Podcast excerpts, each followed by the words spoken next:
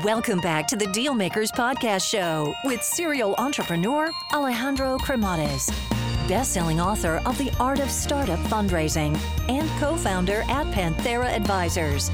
In this podcast, we ask our guests about their successful acquisitions and financing rounds. Alrighty, hello everyone, and welcome to the Dealmaker Show. So, super excited about the founder that we have today. He actually did one of the largest exits in Canada, you know, recently. I think that we're going to be really enjoying, you know, how that journey went and how everything came about. And then also what he's up to now, you know, really helping founders. So, without a doubt, you know, you're all going to find this very, very inspiring. So, without further ado, let's welcome our guest today, James Lochrie. Wel- welcome to the show. Thanks, Alejandro. Great to be here. So, you were born and raised in Toronto but uh, you know definitely you know immigrant parents i'm sure that you learned quite a bit there so give us a walk through memory lane. How was life growing up?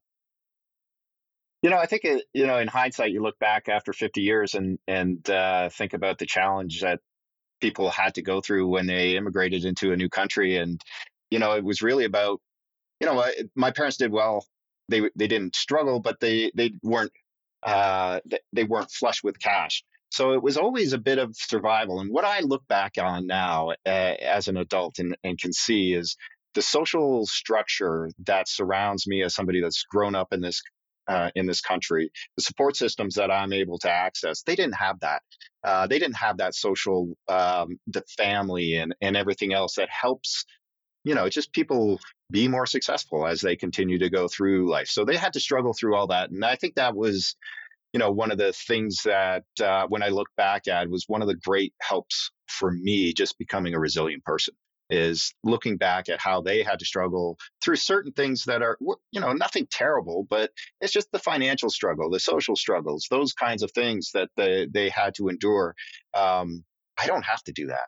And that is something that has allowed me to be able to look into the future and say, I can achieve things. I can try things. I can take risks. I've got support systems. So I was really privileged to have that as a backdrop of something that gave me a value system that allowed me to to eventually get into the game of, of entrepreneurship and and take the risks that I've taken. And we'll talk about that in just a little bit. But let's talk about technology because it sounds like technology is something that really captured your attention. And uh, that was part of the studies that you did too. Yeah, uh, really, it started uh, at, in my own house. My dad was a software uh, developer, worked for the hydro uh, company in in Canada or in Ontario, and uh, and it, there was a introduction of computers and technology into my life at a, a, young age. So I had that kind of lack of fear or, or anxiety around getting into this stuff. Uh, and fortunately, when I was a young kid, in between my home and my school, there was a Radio Shack, and that's when the new the the personal computers came out, the TRS-80 computer, and I used to go and sit there and just hack away at keys uh, and try and figure out how to make video games on these machines. Uh, and then just continue to do that uh, in school as well. But uh, school and I just didn't, it was kind of like oil and water. Is, is I did well in school, but I just didn't enjoy it. And then, quite frankly, I don't think the teachers enjoyed me being there either very much. So uh, I, I just had a hard journey through school. So most of what I learned in technology was self taught or taught in an informal manner. And uh, uh, it it actually I think that was the best thing for me to have that type of uh, a journey through the, the the introduction of technology in my life because it made me very self sufficient in how I approach those things, and it made me very curious. It made me uh, somebody that was not afraid of jumping into new technologies, trying new things, and seeing what fits, what doesn't. So that that was kind of my I always have enjoyed technology and also hated it at the same time. Sometimes it's one of those things, you know, you're on these platforms. It's like, ah, how does this work? And Zoom isn't working. Um, but I love it and I hate it at the same time. It's uh, it's quite a dichotomy with when it comes to tech. So with uh, with university, I mean, you you drop out. I'm sure that your parents were not very very excited about that, and I'm sure that for you, you know, that was the some uncertain times. And you know, in the end, you know, you you you're that kind of guy that thrives, you know, in a certain time. So I think that what what happened there, you know, what happened there, and also how was it for you to navigate, you know, all of all of that uncertainty? Yeah, it was difficult because you know when I'm talking about when I'm 22, 23 years old, uh, I dropped out three times by then, which is kind of a testament to um, to my parents and their desire for me to get a degree and and what society was expecting of me. Um, but after I made that decision that university was not going to be in my future, it really came down to how am I going to survive? I started a landscaping company, uh, did that for about a year. I really didn't like it. Uh, there was just, you know, I kept burning my arms on exhausts and all this. I, I just didn't like it. It wasn't my thing. Um, and then I got a job in an accounting firm and a very low level job. It was one of those things I got my foot in the door and it was, I just needed to pay the rent. And so that's what I did. And I ended up staying at that company for 16 years. And fortunately for me, it was about every three years I was able to advance positions and move into something new and exciting. Uh, and eventually I, I took a role in the technology team after spending a significant amount of time in the, in the operations of the accounting firm. That switch enabled me to understand how technology uh, worked in the operations of business. And uh, what I had learned previous was how business actually functioned, how finances functioned, how entrepreneurs thought.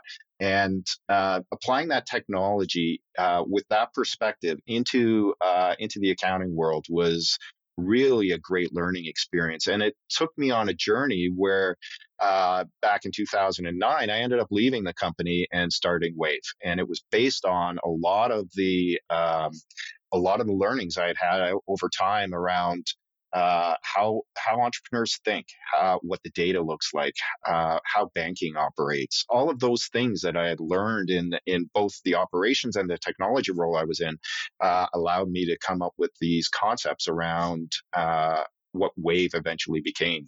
Uh, and it I don't want to take all the credit for it. It was a great team of people that came up with all the products and, and enhancements and all the things that we have within Wave today. But it was uh, really that starting point came from a journey of of coming through traditional industry uh, and and then just figuring out some innovation.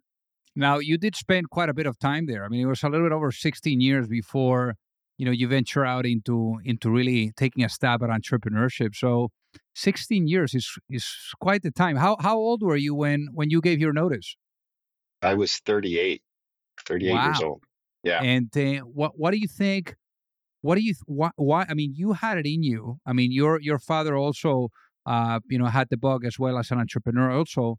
But uh, you had it in you. What do you think? What what what do you think it took so long?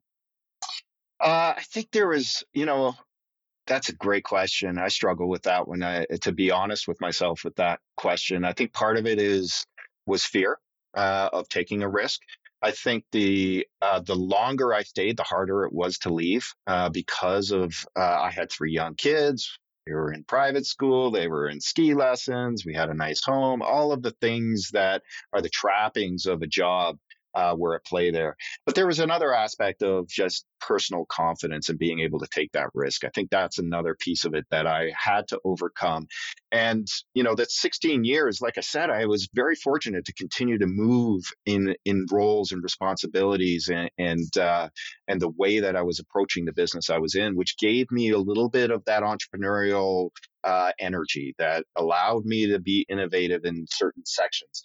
But it got to a point where I kind of reached the top of where I was going to go and hit that ceiling. And to burst to that next level, I had to leave. And uh, that I just got to the point where that was obvious. I think I actually I, I remember sitting down and thinking to myself, I've got about 25, 30 years left of working uh, in doing whatever I want. If I stay in this job and I look back on 50 years working at this one one place, I was going to be incredibly unhappy with what I offered the world. And I think that was one of the key moments where I was uh, enabled myself to move forward. So, 2010, what what made it so obvious for you to take that leap?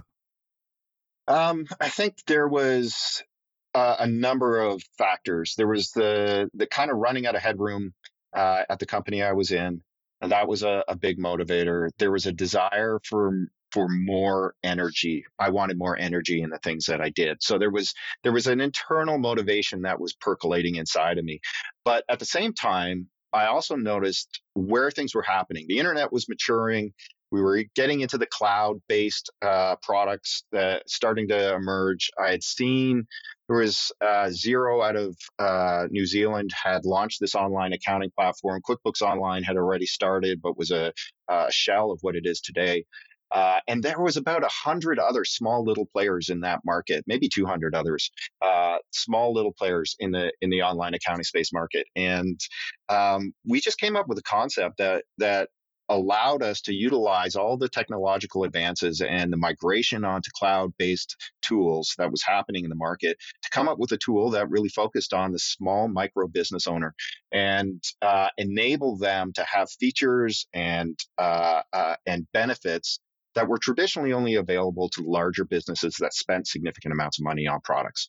And so we came up with this business model and concept that uh, we thought would resonate to that group in the industry.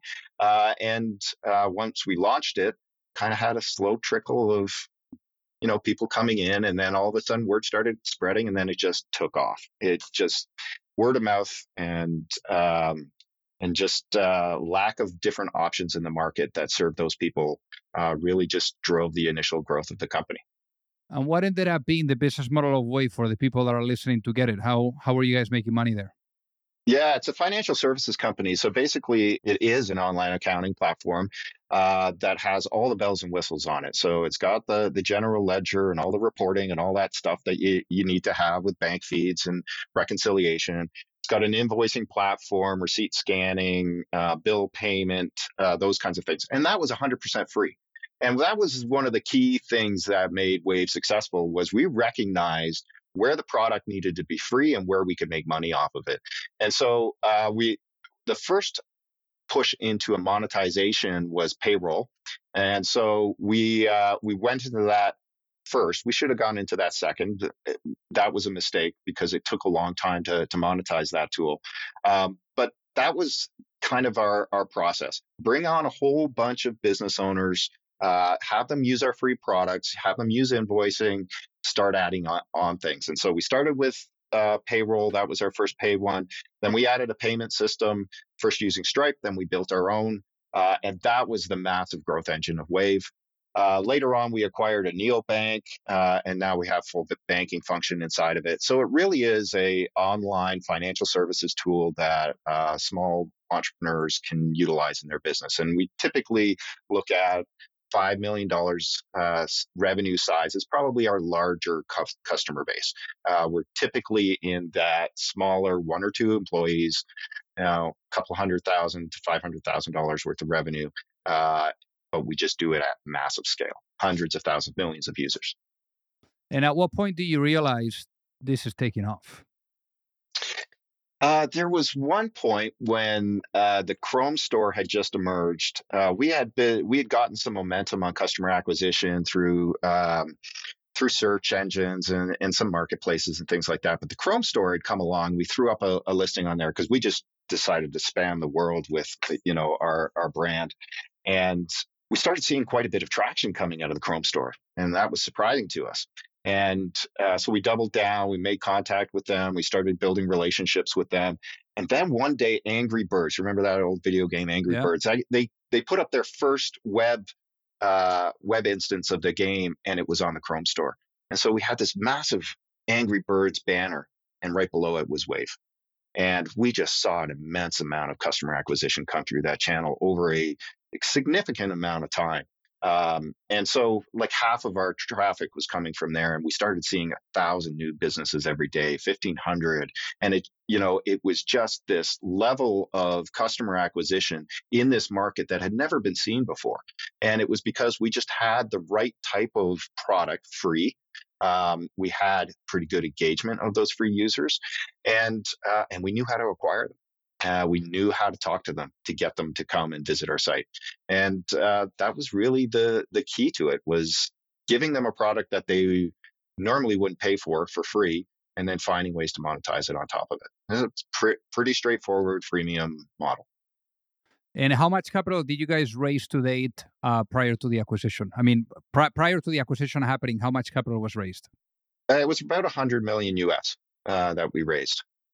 And that was a very interesting cap table too that you guys had. You know, first funds, strategics. I mean, how how did they all blend together, and what kind of value were you able to to get from them?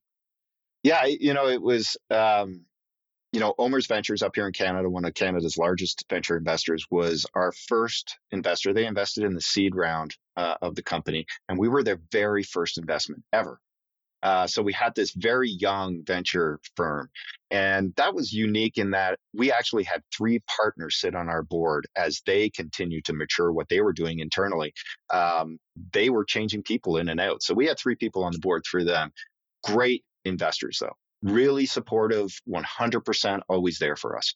Um, then we had our Series A, and that was Devdutt Yellurkar out of um, CRV who led that. So CRV is a, I don't know, I'm not sure, 40, 50 year old firm. They know how to do business really, really well. They have their philosophies, they stick to them. Every partner talks the same. Uh, and their ability, and especially Devdutt, Devdutt's a, a, just a beautiful human being. His ability to be supportive, yet very transparent in his communication. He, he wasn't nice. Uh, he was supportive. And, and that support was really based on his desire to see us be successful as a partner. And uh, that was, you know, really a, a, refreshing person to have in the boardroom. Uh, then we had uh, Chamath Palihapitiya's fund, uh, Social Capital, come in and lead the Series B. And so another first time fund uh, at the time. Uh, so there was a, a, partner switch that happened in there as well. And so having these dynamics uh, at that level kind of play out with two first time funds and one very mature fund, uh, I would say having Charles River Ventures in the middle of that sandwich was crucial to our success. And Devdutt in particular being crucial to our success and being able to keep the conversations flowing, keep the everybody on side, everybody focused on what we wanted to do, without the drama of, of uncertainty that happens in first time funds. Uh, coming and landing on our table. Uh, so that was really a, a, great stretch. And then as we got more mature, we added strategics like ADP, the payroll company, um, RBC, uh, Royal Canadian Bank, the largest company in Canada, was an investor in, uh, in Wave, and Australian National Bank, as well as a number of other uh, uh, funds around the world uh, participated in in some of our later financing as well. Hey guys, so pardon the interruption here. So I got to tell you that you know for those of you that are either looking to raise money or you're looking to get your company acquired, you don't have to be alone. You know, there's a lot of psychology that needs to be blended with strategy, with methodology, with process. And it's very hard. And already doing your business alone is super, super difficult. So I remember, you know, back then when I was an entrepreneur, I kept really experiencing the challenge of either knowing or finding the right type of access to the right type of investors or really understanding what was the right type of guidance you know that would carry me through the process whether it was with seeking money or with going through the acquisition. So that gap that i found being an entrepreneur is ultimately what pushed me later on when i met my co-founder at Panthera mike severson to really put together an advisory firm where we are guiding entrepreneurs and founding teams through the capital raising efforts, whether you are at a seed stage or at a Series A stage, or if you are going through the process of an acquisition and you are in small to mid cap type of um, cycle. So again, you know, we would help you from guiding you and and supporting you from A to C all the way to the end as an extension of your team. And there's no reason for you to do this alone. So, with that being said, if you would like to find out more, feel free to send me an email at alejandro at pantheraadvisors.com. And we would love to take a look at helping you out. And what did you learn there? I mean, some big names, you know, about board dynamics and then also managing effectively a board. Yeah, I think that that is something that, you know, when I look at Kirk, uh, my co founder, uh, he was CEO of the company. He had to really ramp up in his ability to do that as the CEO. And uh, uh, my role in that was to support him as much as I possibly could to manage our board. There's a lot of big um, personalities on our board. Uh, and it really came down to just having a mindset of this is our company. This is our company that we're running that you guys have been invited into. That we need your support and ideas and your uh, your feedback, whether it's critical or or not. We need that. But it really is our company, and we're going to tell you what we want and then you can give us the feedback instead of you telling us what you want and us providing the feedback. And I think that was a big shift that happened probably halfway through the company, probably into 2015, 2016, where I felt like um, there was just a lot more. Um, we had just more handle on the board just by changing that perspective. And of course, adding in other people around uh, the organization to help us manage the board with reporting and communication and, and doing things uh, the right way instead of us being first time founders trying to figure it out on the fly. So that was also very helpful. But, you know, I think board management, once you get to that state, uh, you know, once you're in the Series C, Series D level, can become complicated because there are some big personalities that can sit around the table. And let's talk about the acquisition. You know, obviously for you, first company, first exit, and obviously not just any exit one of the largest there in Canada, over 400 million of an exit. You know, quite a quite an outcome. So, tell us, give us an insider, you know, seat on on how that came about. So it was H and R Block that that ended up uh, buying us in an all cash deal, and um, we had been talking to them for about eight years. Uh, we had made that connection up in Canada first, and then there was some dalliances with their U.S. arm over the years, uh, but nothing ever stuck. We couldn't figure out how to work together. There was um, there was an opportunity at one point, but they chose another provider and all this stuff and that which I believe failed uh, with that provider. And then we were in market and we were raising our Series E with the idea of that taking us to a public exit. And we had actually signed the term sheet with an investor. I don't remember who they are, and I wouldn't name them anyways, but uh, we'd actually signed the term sheet, and then the offer comes in. And there was this really unusual time that happened in the company where we needed more capital in the company to execute our plans. And uh, we also had this offer come in. So we had this timing where we were like, well, if we could say no to that 40 million bucks that we've already got a term sheet on, but if the deal falls through, we're in big trouble. We're we're going to have to raise capital in a very short period of time. And so there was this dance around how we make this happen with H&R Block. And H&R Block was a great partner through that uh, in understanding where we were and what their interests were in us. And uh, they ended up taking the risk off the table for us. And so uh, they actually uh, came in and, and made sure that we didn't have any capital risk should the deal fall through. And uh, and then it was just you know it was about dotting the i's and crossing the t's at that point. And and you know there was some back and forth on price and all that stuff and all the terms, but uh, it was fairly straightforward. I'm not sure if Kirk would say the same thing. Uh, but from what my, the seat I was sitting in, it seemed to go fairly smoothly with some some limited exceptions. Was it a long process? How long would, would you say it took from beginning to end? I want to say it was the end of March. So about this time in 2019, so about March 28th, thereabouts, 2019.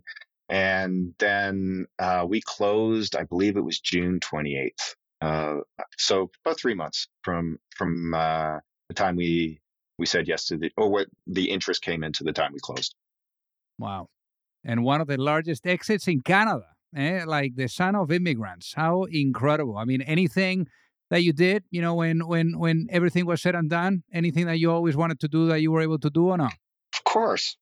of course, uh, I bought a poker table for uh, for my house downstairs because I love playing poker, especially with uh, with friends in a in a really uh, comfortable environment. So I, I, got that all set up. Uh, but most importantly, that gave me the firepower to be able to do what I'm doing now And that was to uh, to continue investing in with other entrepreneurs in the projects they were working on, and um, that's where I've applied almost all of my capital is into that. I, you know, sure I've spoiled myself in, in little ways here and there, but the uh, the most important thing that I do is get out of bed and work with entrepreneurs. It's it's a passion of mine. I really enjoy it. It's something that gives me energy. I love being around them. I love working on the problems with them. I love working with my team and helping the entrepreneurs. And that amount of capital allowed me to take risks in those areas. And that's where I've been spending my time since the exit. So in 2016 you decided to move?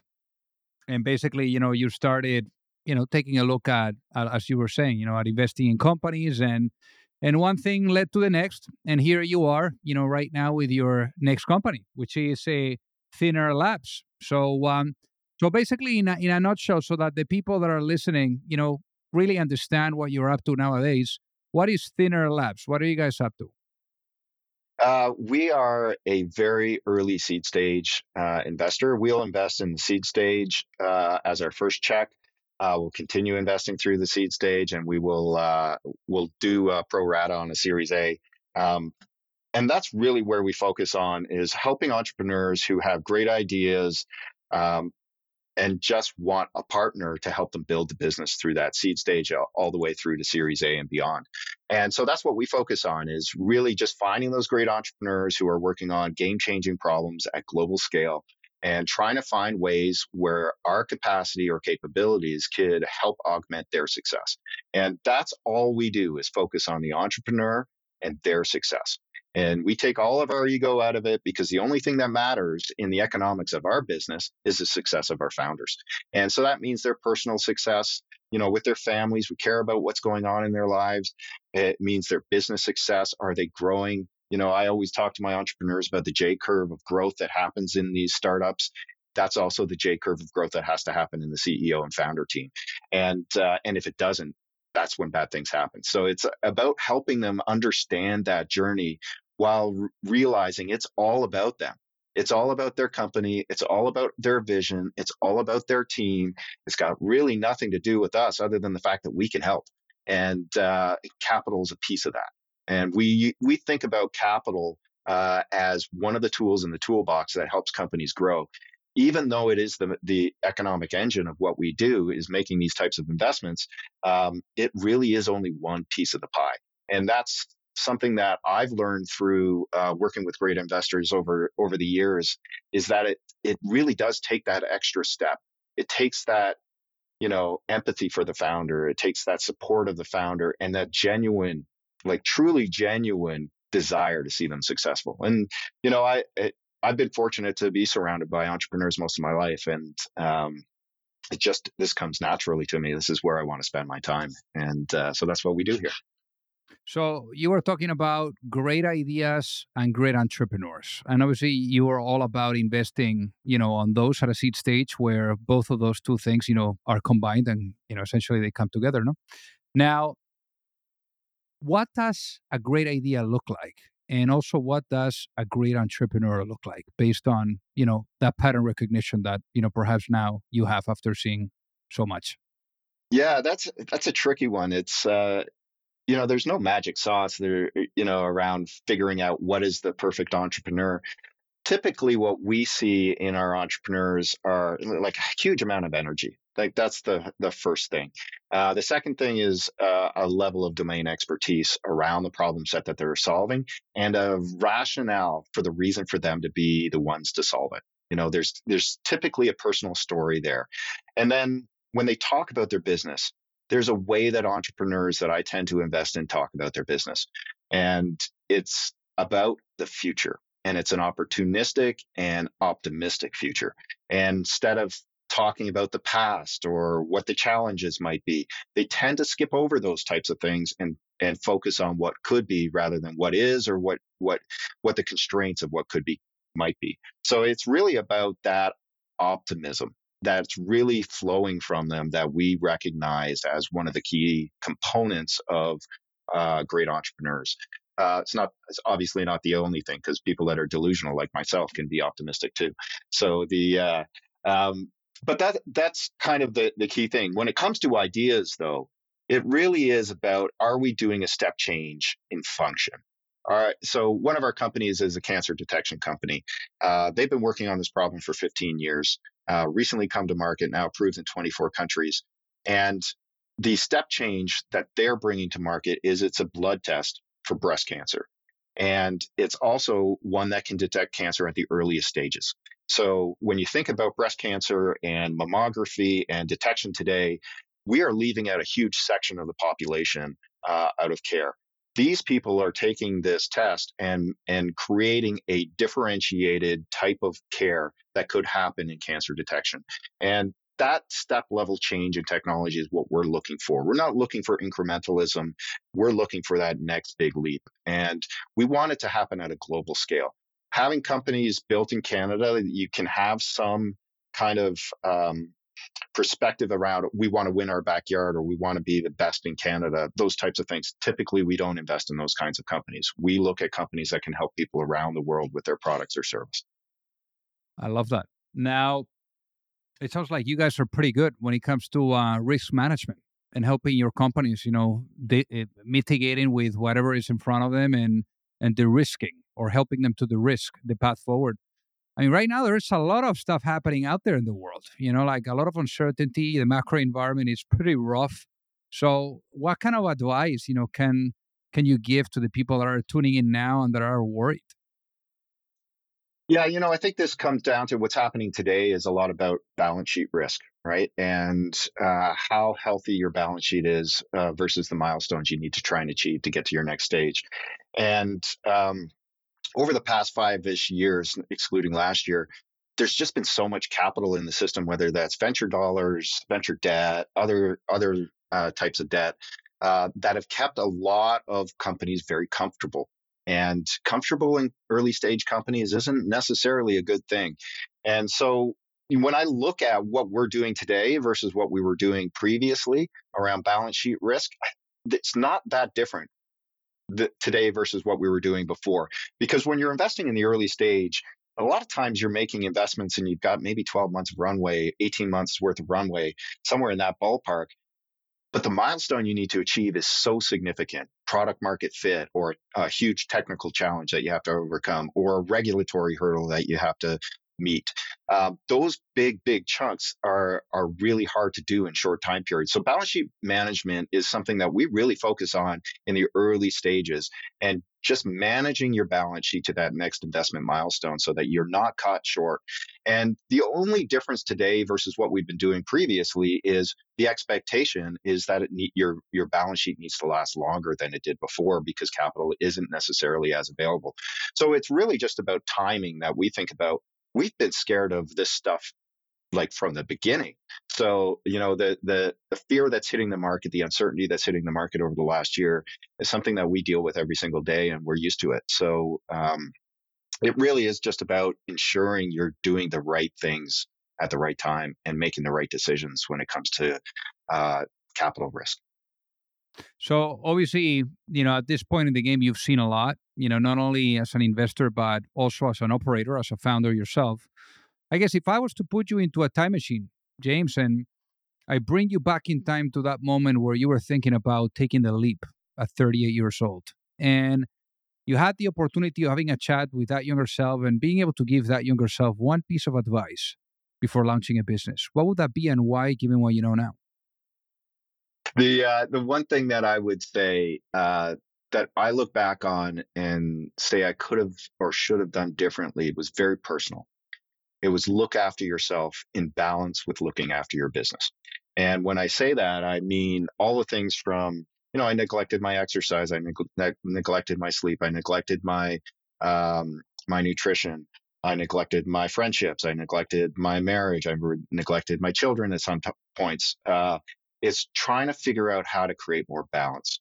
And uh, that was one of the things as a more mature person now, I look at and really structure my day around is making sure that I am the best version of myself every day that I wake up and have those things working for me.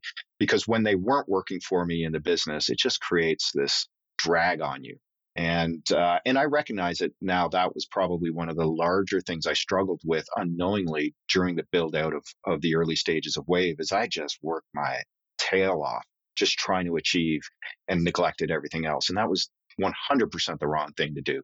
Um, and it just wasn't uh, something I wanted to repeat. So that's the one piece of advice I would give is just to find that balance. And it doesn't have to be equal. You have to give yourself a little bit uh, to make sure that you're you're showing up for yourself. Wow, that is that is very profound, James. Now, for the people that are that are listening that would love to reach out and and say hi, what is the best way for them to do so? Yeah, you can reach me at james at thinairlabs.ca. Uh, I'm on Twitter, James Lochrie. That's probably the best way to reach out. Amazing. Well, hey, James, thank you so much for being on the Deal Maker Show. It has been an honor to have you with us today. Well, I appreciate it. The honor's mine. If you like the show, make sure that you hit that subscribe button. If you could leave a review as well, that would be fantastic.